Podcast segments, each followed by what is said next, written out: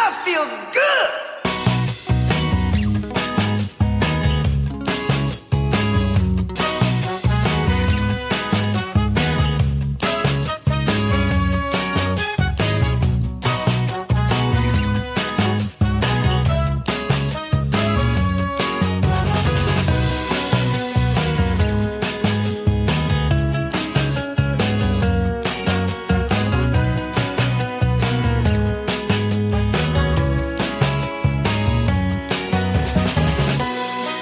Bonjour à tous et bonjour à toutes, bienvenue sur le 103.5, vous êtes bien sur RDL, bienvenue dans ce tout nouveau numéro de Bulles de Bonheur. Il y aura comme dans chaque émission, trois bulles et une dernière à la fin, celle de l'invité. C'est une émission hebdomadaire que nous vous proposons avec 12 chroniqueurs qui se succèdent par trois à chaque fois pour vous parler de leur spécialité. Une émission sur le bonheur avant tout évidemment, autour de deux aspects, la vie quotidienne et le bien-être et c'est particulièrement autour du bien-être que nous vous proposons aujourd'hui euh, trois activités. Et je vais ainsi euh, proposer ces trois fameuses spécialités dont on va euh, parler aujourd'hui et par la même occasion vous donner les noms des trois chroniqueuses qui m'accompagneront aujourd'hui. Et on va commencer dans quelques instants cette émission avec la rubrique bulle de douceur. On va prendre une bulle de douceur grâce à notre sophrologue qui s'appelle Patricia. Bonjour Patricia. Bonjour Yann, bonjour à tous. Alors bienvenue sur RDL pour cette nouvelle émission Patricia. De quoi vas-tu nous parler aujourd'hui? Ah, je vais parler de la pensée positive. Et ce sera dans quelques instants. Merci Patricia. Et puis après une première pause musicale, on parlera d'aromathérapie. On parlera d'huile essentielle. C'est la rubrique Bulle d'arôme de Sylvie. Bonjour Sylvie. Bonjour Yann, bonjour à tous. Bienvenue sur RDL également. Merci. De quoi vas-tu nous parler aujourd'hui? Aujourd'hui, je vais vous parler des différents modes d'administration des huiles essentielles, comment on les utilise et euh, par quelle voie on les prend. Et c'est vrai que c'est quand même plus pratique de savoir comment les utiliser. hein. Exactement. Eh oui. Et tu nous en parleras dans quelques instants. Merci Sylvie. Raconterai tout ça. Et puis, et puis après notre pause musicale, eh bien, on va un petit peu sortir de ce studio grâce à la rubrique Une bulle d'air frais par Marie. Bonjour Marie. Bonjour, bonjour Yann, bonjour tout le monde. Alors dis-nous de quoi vas-tu nous parler aujourd'hui? Alors aujourd'hui, on va parler de l'univers fascinant des abeilles sauvages. C'est vrai qu'on n'en parle pas beaucoup hein, en radio, même en général d'ailleurs. En général, non, on parle beaucoup des mellifères, mais très peu des sauvages. C'est vrai. Et euh, tu, tu vas consacrer ainsi toute une rubrique à des abeilles sauvages. On va en savoir un peu plus. Merci Marie. Et puis à la fin de cette émission, ce sera donc la rubrique Le bonheur de recevoir notre invité. Et aujourd'hui, ce sera au tour de Audrey Fogbor pour ses soins énergétiques et la relaxation sonore qu'elle va nous présenter. Alors bulle de bonheur, c'est parti tout de suite dans la joie et la bonne humeur bien sûr.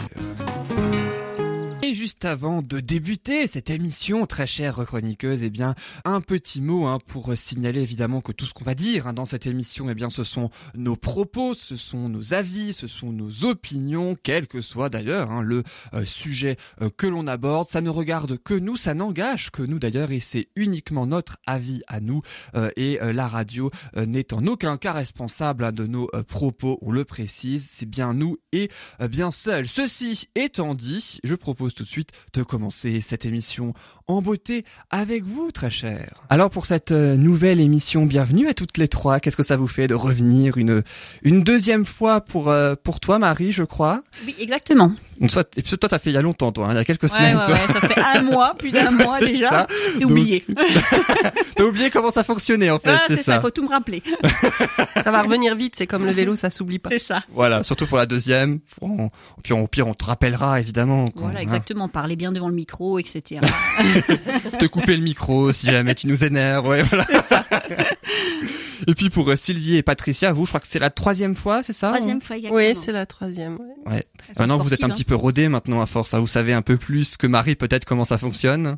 J'irai pas euh, me comparer à une voiture qui est rodée, mais je commence à être un peu rodée, oui. Oui, on a un petit peu plus l'habitude du coup, mais Vous commencez un petit peu à avoir les codes maintenant. euh. oui, voilà. Alors, on va peut-être peut-être pas forcément vous présenter puisque vous avez toutes chacun chacune fait une première émission, mais peut-être éventuellement et rapidement dire ce que vous faites euh, dans la vie. On va peut-être commencer par Marie Alors dans la vie, je ne suis pas du tout dans le domaine de ce que je présente à la radio, mais euh, je, je crée des contenus de formation pour les entreprises. Euh, par contre, voilà, je suis une grande passionnée de la nature, euh, du, de la biodiversité et du monde qui nous entoure.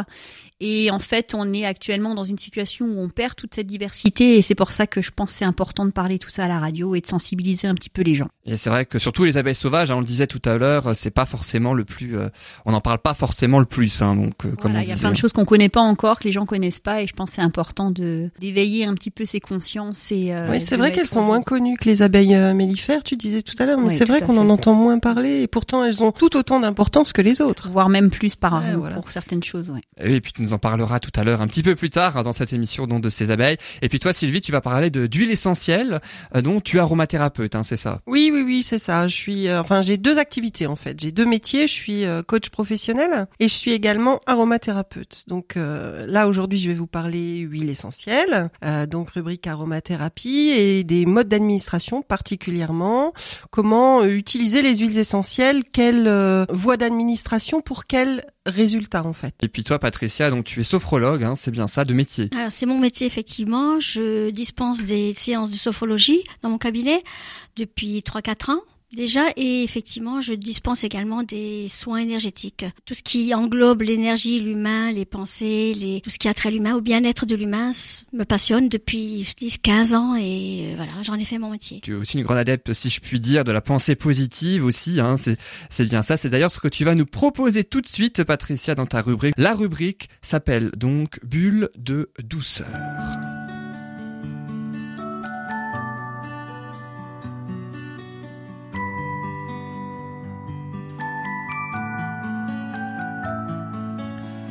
Et donc dans ta rubrique Patricia, bulle de douceur, tu vas ainsi nous parler de la pensée positive. Mais alors qu'est-ce que c'est? Dis-nous tout. Alors je pense que vous avez à peu près tout le monde a entendu parler d'une petite phrase euh, tous les jours, à tout point de vue, je vais de mieux en mieux. Ça c'est Émile Coué qui a inventé cette petite phrase et c'est un ancien pharmacien. C'était un pharmacien de, de Troyes et euh, la région de Champagne. C'est peut-être une raison pour laquelle euh, Il va. allait de mieux en mieux tous les jours.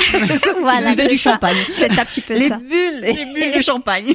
Donc c'était le père de la pensée positive. C'est ainsi qu'on le démontrait, qu'on l'imaginait. Il était convaincu de l'effet de l'imagination, de la pensée positive sur toutes les maladies, sur le développement des maladies. En fait, il s'est rendu compte qu'en donnant, en vendant les médicaments, les remèdes aux personnes, il y rajoutait toujours une petite phrase positive du style "Vous allez voir, ça vous fera du bien." Et ce n'est qu'un début. Vous allez voir, vous irez de mieux en mieux. Il s'est rendu compte que les gens, effectivement, étaient plus positifs et croyaient au, euh, au bienfait du remède et effectivement, ils ils guérissaient beaucoup plus vite et de mieux en mieux et l'efficacité du traitement est vérifiée. Voilà. Ça, ça complétait le traitement en fait. Ça complète le traitement, c'est bien ce qu'il s'est rendu compte.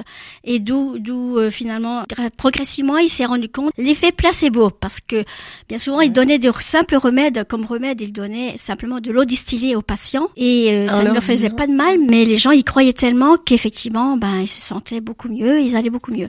Donc c'était l'effet placebo était inventé. Et du coup, les patients allaient mieux, donc ça prouve bien quand même que. il y a une, Pensées ont un impact. Exactement, Sur enfin, l'organisme et, voilà. euh, Et la fait. guérison aussi. euh, Tout à fait, ouais. Tout à fait.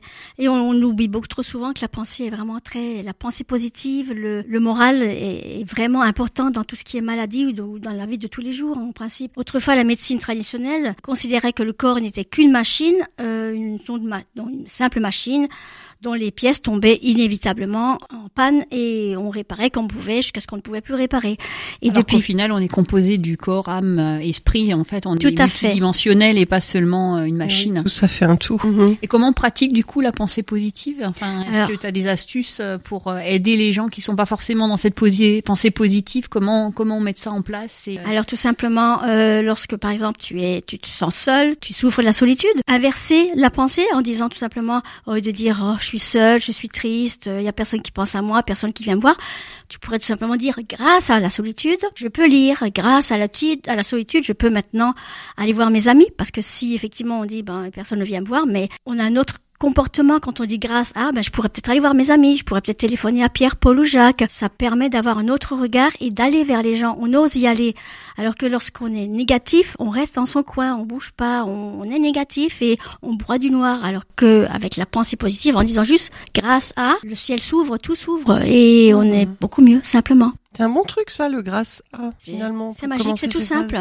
Et c'est tellement facile et à la portée de tout le monde. Mhm. Il suffit de l'employer, il suffit de s'en rendre compte. Tout à l'heure, tu disais euh, quand on est malade, on n'a pas le moral. Bon, c'est vrai que les personnes qui sont malades, c'est pas évident non plus. euh. C'est pas évident, mais il est vrai que si autrefois on parlait de hum, moral, d'avoir le bon moral, mais c'est quoi le bon moral? C'est juste avoir une pensée positive. Si tu te dis, bah, aujourd'hui il fait beau, aujourd'hui le ciel brille, aujourd'hui je peux marcher, euh, on y amène déjà de la positivité, même si la personne n'arrive pas à guérir complètement ou elle vivra sa maladie d'une façon bien différente que si elle était toujours en train de broyer du noir. Donc Mhm. effectivement la pensée Ouais, positive. bon, après, Et puis le, mo- le moral dans une maladie fait euh, Énormément. 50% de, de la guérison Oui. aussi. Hein. C'est, euh, enfin, je dis 50%, c'est peut-être pas exactement 50%, mais ça fait beaucoup dans le dans le dans le part dans la part de, de guérison. euh, On le dit pour, euh, depuis des années, c'est bel et bien vrai, on le voit autour de nous, chacun de nous, même lorsqu'on a un petit mot de tête, une rage de dents, un mal à la jambe, au lieu de se dire bon bah j'ai mal, bah se dire bon bah allez je vais y aller, je vais me secouer et puis je vais y aller, demain. ça ira mieux demain, voilà.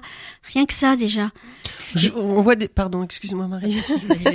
Voit, on, voit, on voit déjà aussi, enfin moi je le constate en tout cas, euh, que, que mes journées par exemple sont pas les mêmes quand le matin au réveil je me je décide que ce sera une, bo- une bonne journée parce qu'il y a des matins qui sont euh, voilà où on se réveille pas forcément avec autant d'entrain que les autres mais euh, quand ça m'arrive souvent je me dis euh, eh ben aujourd'hui j'ai décidé que ce serait une bonne journée ce sera une bonne journée enfin il y a plein de petits bonheurs en fait qui m'arrivent dans la journée un peu le principe de l'intention euh, et d'y mettre une Ouais, intention à Tout à positive. fait, euh, tout à fait, elle a la bonne recette, hein. Mm. Sauf Sylvie, t'as la bonne recette, effectivement. Il suffit même le matin, tu te lèves, tu trébuches, tu, tu te cognes le pied avant d'aller aux toilettes et, et tu dis zut, tu râles et le tube de dentifrice s'ouvre pas correctement, tu râles encore. Il suffit d'inverser la pensée et de penser à quelque chose de beau ou à un oiseau, à un bébé qui, qui rigole et, et du coup tu changes ton énergie, tu changes l'énergie autour de toi et effectivement le reste de la journée se passe bien plus agréablement et Mhm. superbement Ouais. alors qu'il il suffit de changer la, la, la pensée. de vision aussi euh, Tout des à choses fait. L'œil est plus ouvert, enfin l'esprit est plus ouvert et la vie s'en ressent, hein, tout à Mhm. fait, tous les jours. Hein. Je voulais dire aussi que le mental est vraiment très très important. La pensée négative n'a pas que des répercussions sur notre physique. La pensée négative, tu as dit. Oui. C'est ça? Oui, la pensée négative ou la pensée positive. Elles ont toutes les deux des, des répercussions très importantes. Par exemple, lorsqu'on a que des pensées sombres le matin ou dans la journée, on, ben, on a une vie sombre. On a que des pensées positives et ben, notre vie est beaucoup plus agréable et lumineuse. Je lisais l'autre fois un article dessus et euh, il disait même par rapport au temps qu'il fait à l'extérieur, par exemple, Ah oui. aujourd'hui c'est un peu venteux, il pleut. De, quand plein de gens disent oh là là il pleut ou oh, il fait trop chaud, ah il fait trop froid. En fait de dire oui aujourd'hui il fait froid mais demain peut-être qu'il fera il fera meilleur ou euh, il, il pleut aujourd'hui et demain il fera il fera beau. Donc euh, voilà c'est une manière aussi de dans le quotidien pour tout en fait, hein, pas seulement pour les maladies je pense, mais vraiment de manière générale. Je euh, souris parce que ce euh, matin, quand j'ai entendu qu'il faisait du vent comme ça, que j'ai en ouvrant les volets, que j'ai vu que ça soufflait et, et qu'il pleuvait, etc. Je me suis dit ah chouette, il y a du vent, ça va tout nettoyer. ouais bah en voilà. fait. J'ai vu ça dans ce sens-là. Je me suis dit ah c'est bien, ça va tout nettoyer et puis la pluie euh, va faire arroser. aussi, ouais, va arroser, enfin va faire du bien aussi à la terre et tout. Et... C'est vrai qu'il a fait très très chaud dernièrement. hein. Oui, on n'a pas eu beaucoup Oui, d'eau hein, les derniers pas- derniers mois. On a eu un manque d'eau euh, assez impressionnant. Donc, euh, quand il pleut, ben, on est content de voir la pluie plutôt que de dire oh là là, il pleut de nouveau. euh. Euh, je voulais aussi dire que toute pensée positive ou négative produit un effet sur nos vies, sur l'univers dans lequel nous vivons. Je, je le disais tout à l'heure, mais c'est bel et bien vrai, c'est toujours vrai. Et, et pour euh, éviter de continuer dans la même énergie, dans la même négativité, on pourrait commencer simplement à faire attention à notre dialogue intérieur, à la manière avec laquelle on s'exprime à l'intérieur de nous, que ce soit pour notre corps, tout ce qui se passe autour de nous, au lieu d'être négatif. En fait, si je me dis, je suis en train d'arriver à l'âge où j'ai besoin de me reposer, ou j'ai besoin de lunettes, là je passe, ben voilà, je suis vieux, je vais plus faire grand chose, donc euh, où je vais avoir besoin de lunettes. Là, et la vue baisse effectivement. On se rend compte qu'on commence à avoir des petits bobos. Ben mon père, il avait mal au dos. Ben moi à cet âge-là, je vais avoir mal au dos aussi. Euh, euh, on s'est rendu compte que euh, bien souvent on disait que les, maladies étaient génétiquement transmissibles. Euh, c'est pas tout à fait le cas. C'est effectivement la pensée et nos croyances bloquantes qui, permettent de transmettre des maladies à sa famille, parce qu'on s'est rendu compte que les enfants, ils ont, ils avaient les mêmes maladies bien souvent que les parents, mais quand les personnes adoptaient des enfants, les enfants avaient également les mêmes maladies que les Ah parents adoptifs. Donc ça prouve bien que c'est pas génétique. C'est pas génétique, ce ne sont toujours et encore les pensées de la famille, les croyances de la famille, euh, la façon de parler, de, de manger, bien évidemment également, mais tout a une influence. Donc la pensée et le comportement et les croyances ont vraiment, vraiment un impact fondamental sur notre vie, sur notre santé et le moral. Et Sur notre vision du monde. Une autre vision du monde parce que la personne qui dit oh j'arriverai jamais à rien, je suis pas bon, oh je vais pas m'inscrire à un club de sport, mais elle va pas s'ouvrir, elle va pas faire du sport, elle va rester molle, ou je vais jamais faire du théâtre parce que je suis pas bon, j'ai peur de parler en public. Au lieu de se dire bah je vais essayer tant qu'à faire, toute sa vie peut changer à partir du moment où on se dit grâce à je vais, oser aller euh, prendre des cours de pièces de théâtre, ben je vais arriver à parler en public. Tout simplement, il y a, il y a tellement, tellement de possibilités, de façons de faire euh, pour, ben, pour activer, avoir une vie un peu plus positive. Il y a aussi certains, c'est que la pensée positive, c'est une chose, mais il faut avoir un but aussi. Les personnes qui n'ont pas de but dans la vie n'arrivent pas là où elles veulent arriver. Penser positive et avoir un but bien précis, ça permet de diriger l'axe des pensées et d'aller vers ce but. Avoir des rêves aussi, des projets, des projets qui vont nous pousser euh, c'est le principe, voyant positivement. Le principe de l'objectif aussi. Hein. En coaching, euh, on définit toujours un objectif et qui permet justement euh, d'évoluer et d'avancer. Hein. Et, et, ça me faisait penser d'ailleurs à une chose. En coaching, on dit souvent un champion sommeille en chacun de nous. C'est un petit peu ce que tu disais là tout à l'heure et ça me faisait penser à cette petite phrase là.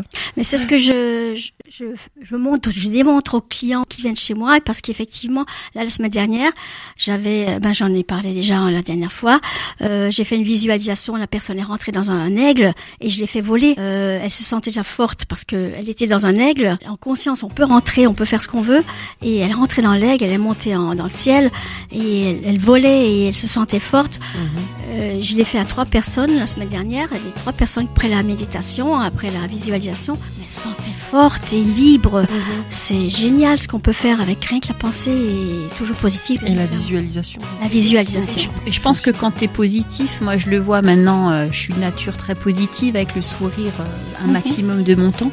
Euh, quand tu es autour de gens, si tu viens le matin avec le sourire, peu importe le lever ou peu importe ce que tu vis, même si c'est des choses qui sont pas faciles, de venir avec le sourire, ça change la donne et ça change la donne tout autour de toi. Donc tu transmets toute cette énergie autour de toi.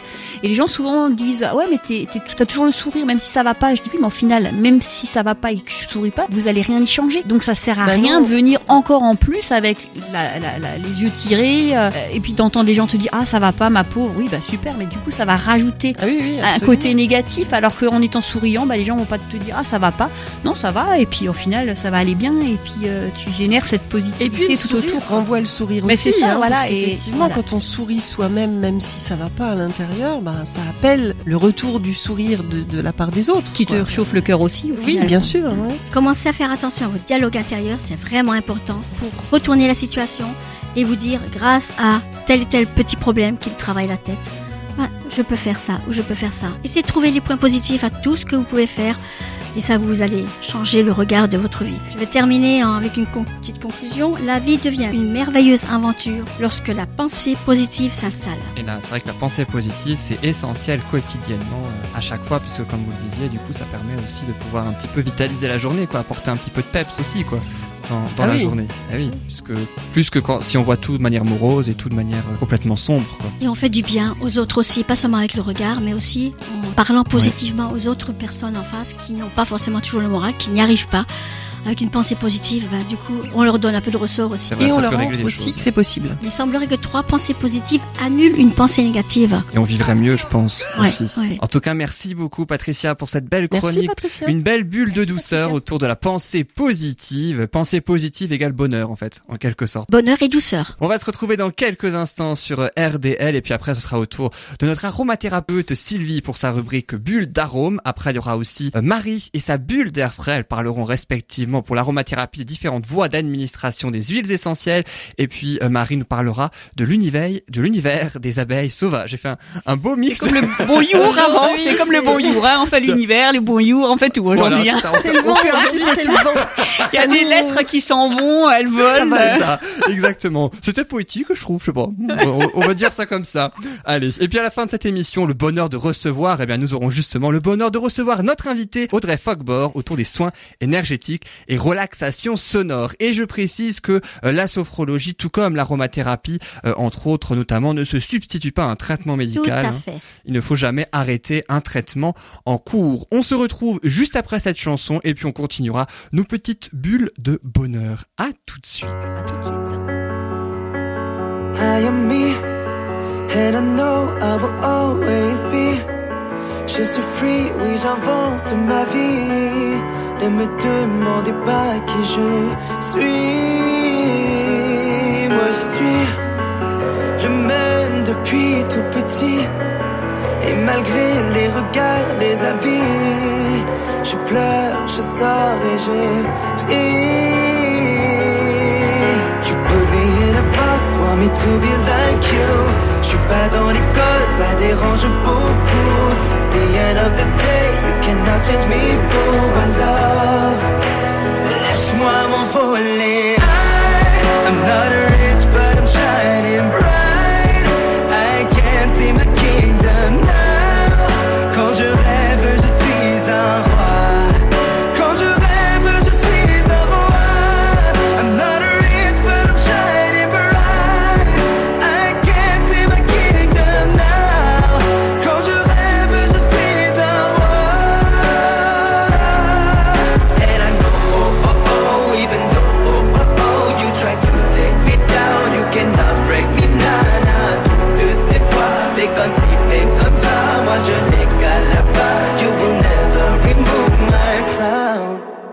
are we? When we hurt, when we fight for free. Only God can judge you and me. Ce qu'on est, on ne l'a pas choisi. On choisit son travail, sa coiffure, ses amis, sa routine, parfois l'amour aussi.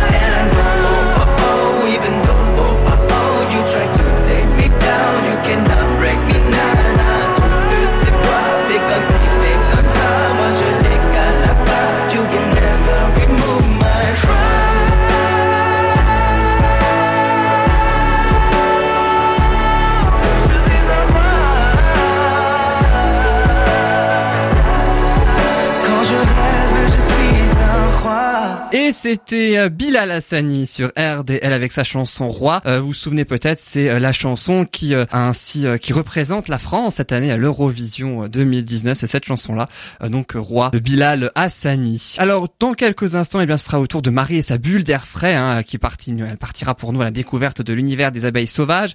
Mais juste avant, je propose un petit peu d'huile essentielle et d'aromathérapie. Ça peut éventuellement aller aussi avec la douceur hein, aussi, puisque et, et la sophrologie dans le sens où certaines huiles essentielles sont faites pour se détendre aussi, pas Absolument. toutes, mais euh, quand même, je pense que la plupart. Hein, Mais on peut faire un lien aussi avec la chronique de Marie d'ailleurs, parce que avec les abeilles non, avec une, bure- une bulle d'air frais. Oui, c'est vrai, parce que ça Parce que certaines huiles essentielles, comme celle de pin ou de sapin, sont très agréables à diffuser, permettent de d'assainir l'air ambiant et d'apporter une bulle d'air frais à la maison? Mais oui, exactement. Comme quoi vous êtes toutes complémentaires dans cette émission et tu vas peut-être nous en parler euh, dans ta rubrique. Ça s'appelle Bulle d'arôme et c'est bien sûr tout de suite.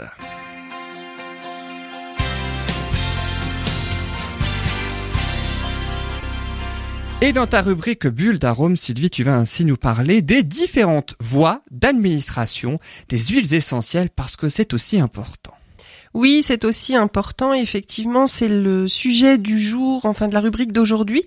En fait, euh, l'idée est venue de toi d'ailleurs, à la première rubrique Ah bon? Aromathérapie. Oui, oui, tu nous, tu je crois qu'en conclusion, tu avais dit ah bah ça peut faire l'objet d'une autre rubrique de justement parler de comment administrer les huiles essentielles ou comment les utiliser. Et j'avais trouvé que c'était une bonne idée parce que il y a en effet plusieurs façons de les utiliser euh, et, et qui permettent de cibler aussi l'effet recherché en fait. Hein et l'intérêt de l'utilisation des huiles. Vous connaissez forcément, je pense, Quelques, toutes quelques petites huiles, oui. les huiles, oui, je pense que ça vous les connaissez, mais même des voies d'administration, il y en a forcément que vous connaissez aussi, puisque un sucre. si vous utilisez les, les huiles, euh, inévitablement, euh, en fonction de l'effet, euh, encore une fois, recherché, ben, vous allez les utiliser ou en voie cutanée, ou en voie interne. Cutané, c'est-à-dire sur le poignet. Sur le poignet? Alors, cutané veut dire soit euh, pur sur les poignets à l'intérieur des poignets, là où la Mhm. peau est très fine et où euh, beaucoup de, de, de petites veines passent, parce que ça permet justement aux huiles essentielles de pénétrer rapidement la barrière cutanée, de, de, de rentrer dans le sang à cet endroit-là. Et euh, c'est ce qu'on appelle la perfusion euh, aromatique, hein, d'ailleurs. C'est Euh, très rapide alors, très efficace. Ah oui, c'est très rapide parce que c'est- enfin c'est vraiment quasi immédiat en fait. Et du coup, avec la circulation du sang, ça permet aussi de, de, de transporter, on, on va dire, les bienfaits et les le- molécules aromatiques partout euh, dans le corps et dans l'organisme. Donc en voie cutanée, oui, de cette manière-là, sur les poignets. Donc pour le Ravinzara par exemple, on l'utilise pur justement à cet endroit-là pour euh, soigner un rhume, une grippe, euh, etc. Ou en préventif aussi d'ailleurs. Hein, dès l'automne, vous connaissez la petite astuce. Hein, dès l'automne en préventif, vous commencez votre traitement avec le Ravinzara, deux gouttes tous les matins sur les poignets, à l'intérieur des poignets, et normalement vous êtes tranquille quasiment quasi, quasi tout l'hiver on va dire Quasiment. quasi quasi ben oui Ça parce que dépend des quelquefois il y a des exceptions quand même on peut quand même si à un moment euh, de l'hiver on, on est un peu plus fatigué on peut quand même euh, attraper euh, effectivement euh, un virus une grippe ou euh, Une petite bébête. oui, bah même si on fait attention et qu'on les utilise en préventif, c'est quand même pas exclu. D'ailleurs, euh, effectivement, hein, ça, ça a aussi ses limites malgré tout. Hein, donc, euh, mais ça permet quand même de, de passer au travers des mailles du filet euh, de, de bronchite, par exemple. Hein, c'est quand même intéressant aussi hein, à ce niveau-là. Donc, en voie cutanée euh, pure hein, sur la peau ou diluée dans une huile végétale et majoritairement et les trois quarts du temps quand même diluée dans une huile végétale parce que euh, pure sur la peau euh, que le ravinzara, la lavande, le titri, enfin, des huiles qui sont très douces pour la peau, c'est relativement restreint. Sinon, quand on les utilise en voie cutanée, on les utilise majoritairement diluées dans une huile végétale Huile d'olive. pour créer une huile de massage. Alors oui, ça peut être de l'huile d'olive et l'huile d'olive que vous avez chez vous euh, pour faire votre cuisine. bien, hein, euh, elle fonctionne très bien. Elle est juste un petit peu épaisse, un petit peu visqueuse et du coup euh, un petit peu grasse. Alors elle va être très nourrissante par contre pour la peau. Hein. Ça c'est le deuxième effet du- de, de votre huile de massage. Elle va vraiment nourrir votre peau. Mais euh, bon oui effectivement. Elle, puis quelques fois l'huile- certaines huiles d'olive ont un petit une petite odeur en fait. Hein. Donc Pas toujours agréable. Pas toujours agréable. Ça dépend ce qu'on veut, veut en faire en fait. Pas- Mais après, en huile végétale, il y a plein d'huiles végétales qui sont euh, très intéressantes pour euh, euh, créer et préparer des huiles de massage. Moi, en général, celle que je conseille, c'est l'huile de pépin, euh, l'huile pardon de noyau d'abricot, parce qu'elle est très fluide. hein. Elle ne laisse justement pas de film gras sur la peau et elle pénètre très rapidement, donc elle permet de conduire très rapidement les huiles essentielles en fait euh, à travers en passant la barrière cutanée et, et les conduire très rapidement dans l'organisme. Et en plus, si je me, je m'abuse, euh, elles ont aussi leurs propres vertus, les huiles végétales. Elles Végétales. ont aussi certains, Certaines, oui, oui, propriétés. effectivement. euh, Comme l'huile de calophylle, par exemple, qui est euh, circulatoire. Alors l'huile de noyau d'abricot a pas forcément, elle, des propriétés euh, très intéressantes, si ce n'est qu'elle est fluide et que justement, elle, elle, elle, c'est une très bonne conductrice en fait des huiles essentielles. Mais d'autres, oui, effectivement. L'huile d'amande douce peut-être aussi, non? L'huile d'amande douce aussi, oui, oui, Oui, bien sûr. Elle a pas tendance à tourner un peu avec le temps, l'huile d'amande douce? euh, l'huile d'amande douce va rancir un petit peu, oui, certaines voilà, euh, effectivement euh, rancissent hein, en fait. Hein. L'huile de pépin de raisin aussi, vous pouvez utiliser de l'huile de pépin de raisin hein, pour faire une huile de massage, c'est aussi intéressant. Elle est aussi très fluide euh, et, et elle pénètre bien, donc euh, elle a aussi cet intérêt-là. Euh, si vous cherchez en même temps effectivement un effet nourrissant pour votre peau, euh, on parlait de l'huile d'olive, oui, parfait, très bien. L'huile de rose musquée, non, aussi, euh, qui est très nourrissante pour des peaux sèches. L'huile de rose musquée est très nourrissante pour les peaux sèches, effectivement. C'est celle souvent avec laquelle on fait aussi des huiles contre l'eczéma et le psoriasis, enfin, ou en tout cas pour apaiser hein, les démangeaisons. Et, et, et sur le visage, pour les dames, elle a un effet aussi qui est euh, pas inintéressante, on va dire. Euh, souvent, elle est très appréciée des Pas dames. d'huile d'olive alors pour le visage. Non, c'est pas très cons... enfin, Ça ce un sera peu pas- gras. hein. Oui, voilà, ce Ça sera pas mauvais pour On votre brille de partout. pour, pour la peau de votre visage, mais ça va pas être très très agréable. C'est pas celle, esthétique. c'est pas celle qui va être la plus agréable et la plus esthétique, c'est vrai. En plus, elle a une petite couleur, hein, l'huile d'olive. hein, Oui. Enfin voilà, ça c'est pour les huiles végétales. Donc juste une petite question par rapport aux huiles végétales. Quel est le dosage que tu fais quand tu dis que tu mélanges les Quel est le pourcentage d'huile végétale et d'huile essentielle à mettre dans les préparations Alors en, en règle générale, quand on prépare une huile de massage, euh, par exemple pour les contre les douleurs articulaires ou les douleurs musculaires, je vais donner cet exemple-là parce que c'est quand même souvent euh, pour ça qu'on qu'on créer une huile de massage, euh, on conseille un- une dilution à 20%, c'est-à-dire 20% d'huile essentielle sur la quantité totale de la préparation. Si vous prévoyez de, de préparer 100 millilitres d'huile de massage, vous allez mettre 20 gouttes. 20 millilitres. non 20 millilitres 20 millilitres. 20 oui, pardon. millilitres. Oui, oui. d'huile essentielle oui. et 80 millilitres du coup d'huile végétale. Et pour les enfants, est-ce qu'il y a d'autres règles de répartition en pourcentage?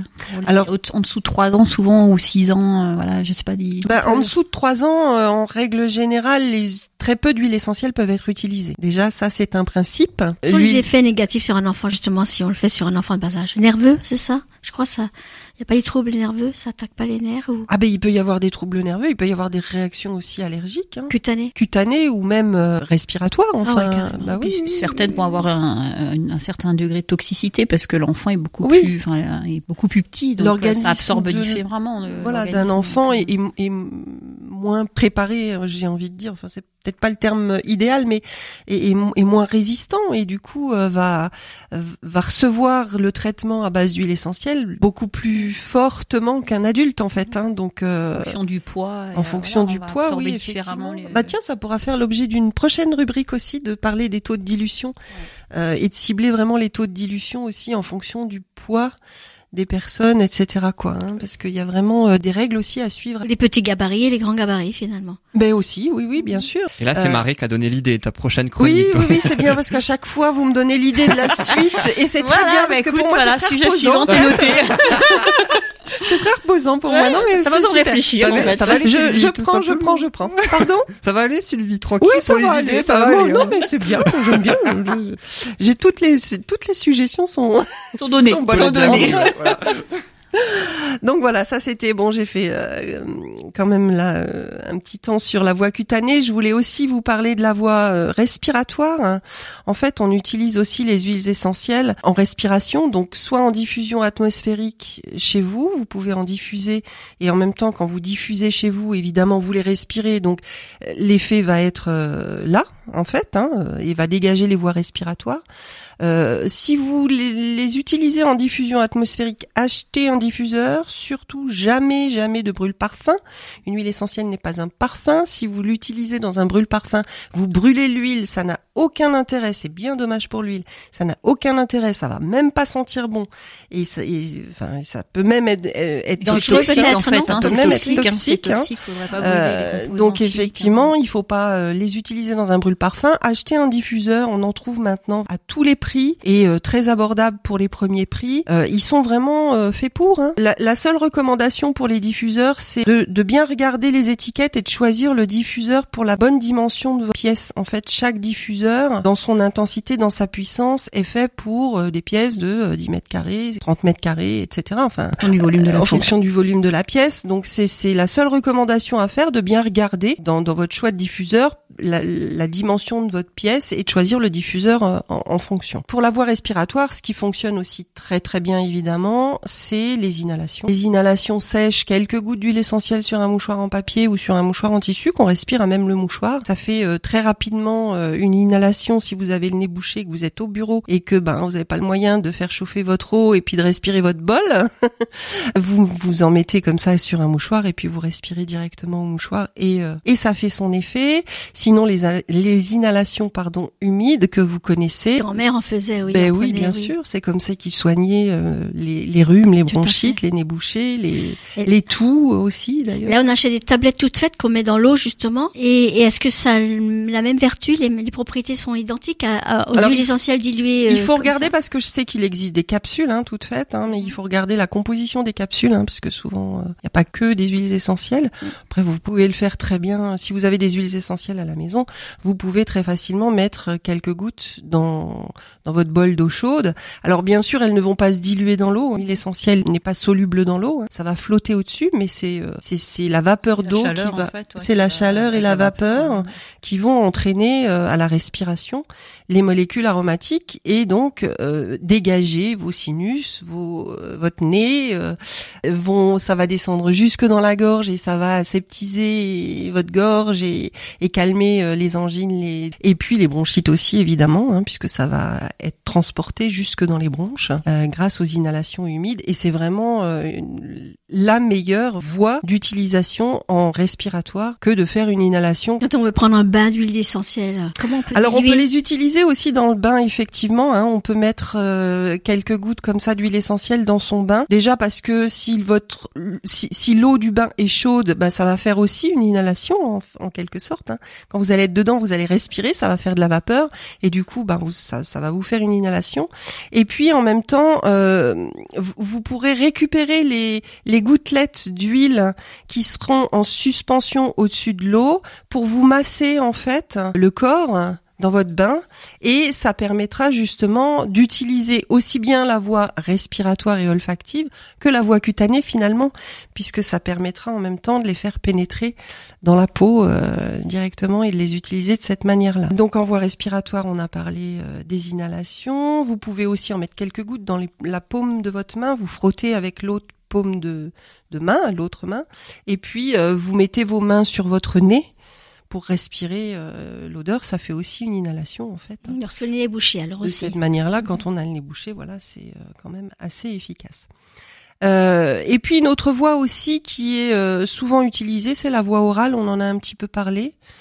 Donc on peut effectivement prendre les huiles essentielles en voie interne. Il y a plusieurs manières de faire dans ce cas-là. Alors évidemment, euh, utiliser par exemple une goutte de titri pour euh, nettoyer la gorge, par exemple justement si on parlait du mal de gorge là tout à l'heure, euh, l'huile de titri est antibactérienne, c'est vraiment une antibactérienne puissante.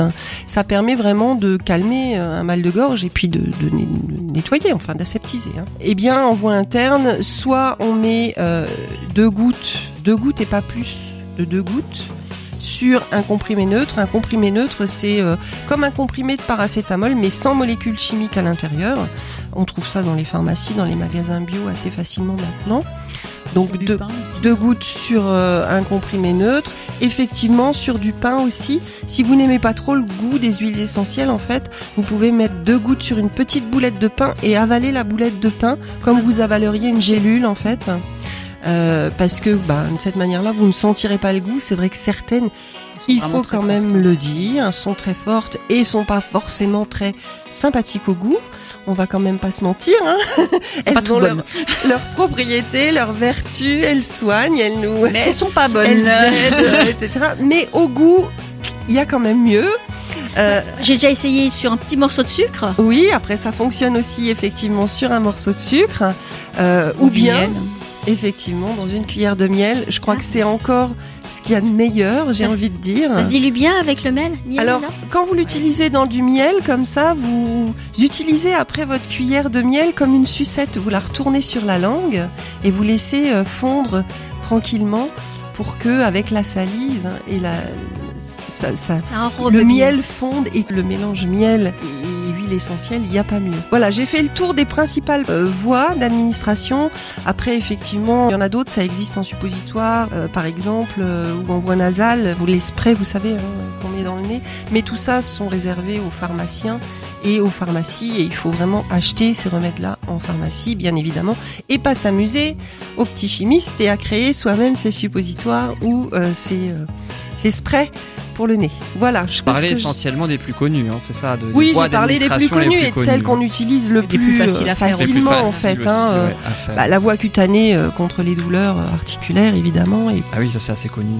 La voie respiratoire pour toutes les infections ORL. Assez connu, mais en tout cas toujours euh, essentiel aussi de rappeler ou de ou d'expliquer aussi comment ça se passe, puisque on rappelle les huiles essentielles. Hein, tu l'as dit, il faut pas les utiliser à, pour à- avant trois ans, c'est ça, hein, pour un enfant. Et Oui, pas pour et il faut toujours bien plus. avoir en tête que ce sont certes des plantes, mais que c'est le principe actif ultra concentré de la plante. Dans une goutte d'huile essentielle, vous avez vraiment le principe actif ultra concentré. Et il, il faut pas se dire c'est de la, c'est c'est une plante. hein, C'est, je, je vais, je peux en mettre cinq gouttes. Non, non. euh, Ça peut être dangereux. Si c'est deux gouttes dangereux. sur un comprimé neutre, c'est deux gouttes sur un comprimé neutre. C'est pas cinq gouttes. Il faut toujours faire plutôt moins que plus. Et l'aromathérapie ne se substitue pas à un traitement médical non, ça ne se hein. substitue Comme pas. Patricia et la sophrologie, ne jamais arrêter un, Deux gouttes à un la traitement fois. médical Ça soutient et ça complète un traitement médical.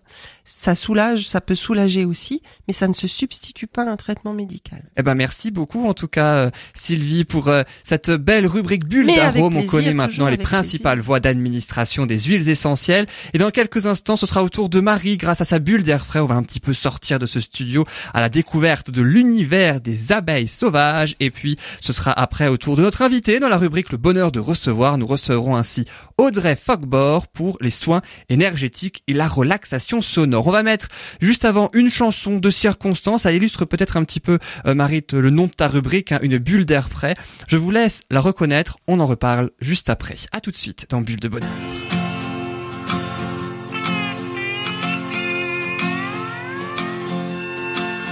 Notre vieille terre est une étoile où toi aussi tu brilles un peu. Je viens te chanter la balade, la balade des gens heureux. Je viens te chanter la balade, la balade des gens heureux. Tu n'as pas de titre ni de grade, mais tu dis tu quand tu parles à Dieu. Je viens te chanter la balade, la balade des gens heureux. Je viens te chanter la balade, la balade des gens heureux. Journaliste pour ta première page, tu peux écrire tout ce que tu veux. Je t'offre un titre formidable, la balade des gens heureux. Je t'offre un titre formidable, la balade des gens heureux. Toi qui as planté un arbre dans ton petit jardin de banlieue. Je viens te chanter la balade, la balade des gens heureux. Je viens te chanter la balade, la balade des gens heureux. Il s'endort et tu le regardes. C'est un enfant, il te ressemble un peu. Je viens lui chanter la balade, la balade des gens heureux. Je viens te chanter la balade, la balade des gens heureux. Toi la star du haut de ta vague, descends vers nous, tu nous verras mieux. Je viens te chanter la balade, la balade des gens heureux. Je viens te chanter la balade, la balade des gens heureux. De la drague et de la rigolade, rouleur flambeur ou gentil petit vieux. Je viens te chanter la balade, la balade des gens heureux. Je viens te chanter la balade, la balade des gens heureux. Comme un cœur dans une cathédrale, comme un oiseau qui fait ce qu'il peut. Tu viens de chanter la balade, la balade des gens heureux. Tu viens de chanter la balade, la balade des gens heureux. Alors vous avez, je pense, reconnu, chère chroniqueuse, de quelle chanson il s'agissait, surtout qu'il le dit pas mal en plus dans la chanson, surtout à la fin. Quelle chanson c'était alors? La balade des gens heureux Bah voilà, de Gérard Lenormand, ça fait une belle transition d'ailleurs autour de ta chronique, euh, euh, Marie, puisque en général on se, on se balade rarement à l'intérieur d'une maison, hein. en général c'est plutôt à l'air pur, C'est ça. hein, quand même. Donc du coup ça inaugure parfaitement ta chronique, une bulle d'air frais, et tu vas aujourd'hui euh, nous parler des abeilles. Je propose de commencer la rubrique tout de suite.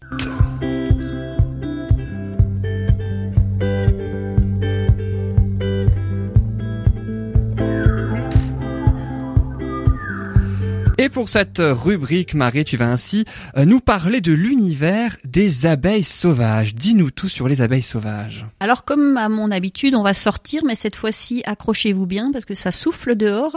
Oui, oui. Aujourd'hui, Et ça, souffle fort. aussi. Ouais. Donc on va partir à la découverte de l'univers fascinant des abeilles sauvages. Alors euh, déjà, on va commencer par expliquer ce que c'est une abeille. L'abeille fait partie des, inom- des- de l'ordre en fait des hyménoptères, hein, qui englobe les guêpes, les fourmis, les abeilles et encore plein d'autres insectes. En fait, c'est un des ordres des insectes les plus grands et les plus variés euh, dans, sur la planète. Quand tu dis les plus grands, tu veux dire en nombre En nombre, Oui. en, en- en nombre d'espèces en fait, hein, et en nombre aussi parce que bah, forcément il y a plus d'espèces. Euh, mais voilà, c'est vraiment un des plus grands, plus grands ordres. Et ça nous amène aussi à parler un peu de biodiversité parce que la biodiversité c'est quand même quelque chose dont on parle actuellement beaucoup. Je sais pas si vous avez eu l'occasion d'entendre les informations euh, qu'il y a eu sur la perte euh, assez importante de biodiversité. Donc là, on a perdu plus de 50% des, des espèces euh, d'insectes, ce qui est quand même assez important. C'est énorme. Voilà. Et tous les ans, un tiers, euh, c'est un tiers des espèces qui sont menacées en plus. quoi. Donc on a vraiment euh, un, un- un pourcentage assez impressionnant et on perd énormément de choses et c'est c'est dramatique quoi. C'est vraiment dramatique. Donc c'est aussi pour ça que je parle un peu des abeilles. Alors Dramatique, c'est le mot juste. Ouais, je pense que c'est vraiment dramatique parce que c'est c'est plus une question de milliers d'années quoi. C'est Mm. c'est demain. hein. C'est Mm. ce qui est en train de se passer, c'est pour demain et c'est vraiment l'avenir de nos en- de nos enfants, de nos petits enfants et je pense que ouais, Mais il est, il est notre grand temps de avenir- bouger quoi. Notre avenir à nous aussi, hein, parce qu'on va le voir encore. hein. Oui, on va le- on va le voir, mais je pense que le gros, ça sera vraiment pour nos enfants et nos petits enfants quoi. C'est vraiment euh, c'est tout proche quoi. hein. Il parlait d'une centaine d'années avec une extinction totale de tout, tout- toutes, euh, toutes les espèces d'insectes quoi. Donc Mm. c'est demain quoi. hein. Oui, oui, demain. oui. Et alors maintenant une petite question pour pour vous. Euh, Ah, jouer. Connaissez-vous la différence entre les abeilles mellifères et les abeilles sauvages? La grandeur peut-être, non? Non. Bah oui, oui et non parce qu'en fait les, les abeilles il y a Non. plein de tailles différentes, mais euh, Oui, la, euh, non, non. La couleur, non, je vais dire une ânerie. hein. ben, Une est domestiquée. par rapport à leur on mode de vie, par Ah, rapport par Une euh, est rapport- voilà, domestiquée l'autre général. ne l'est pas. Voilà, Oui, c'est Voilà, ça. tout à Ah fait. oui, oui, oui, Tout oui, à fait. Donc il y a le côté la mellifère et effectivement on l'appelle aussi d'ailleurs abeille domestique. hein. L'abeille sauvage par son nom, porte bien Ouais, l'information qu'elle n'est pas Mhm. domestiquée, elle est sauvage. Quoi d'autre? Est-ce que c'est ces gros essaims qu'on voit souvent euh, C'est ça les abeilles sauvages? Non, non, non, elles sont pas du tout en groupe. hein. Elles vivent très souvent euh, seules. Les essaims, c'est vraiment les abeilles mellifères euh, qui vivent en communauté. Autre chose peut-être Ben non, je Une chose, pas, un on- vous en non, mangez, non, vous en mangez, Ah, euh, miel, et, et on l'utilise pour les huiles essentielles. Le miel, Mais oui, enfin. Mais enfin, ça, en le fait. miel. Qui c'est qui fabrique les, le miel les abeilles. Domestiques. Lesquels Ah, euh, domestiques, oui, domestiques. Les abeilles, oui. Les abeilles mellifères, effectivement. Donc les grosses différences.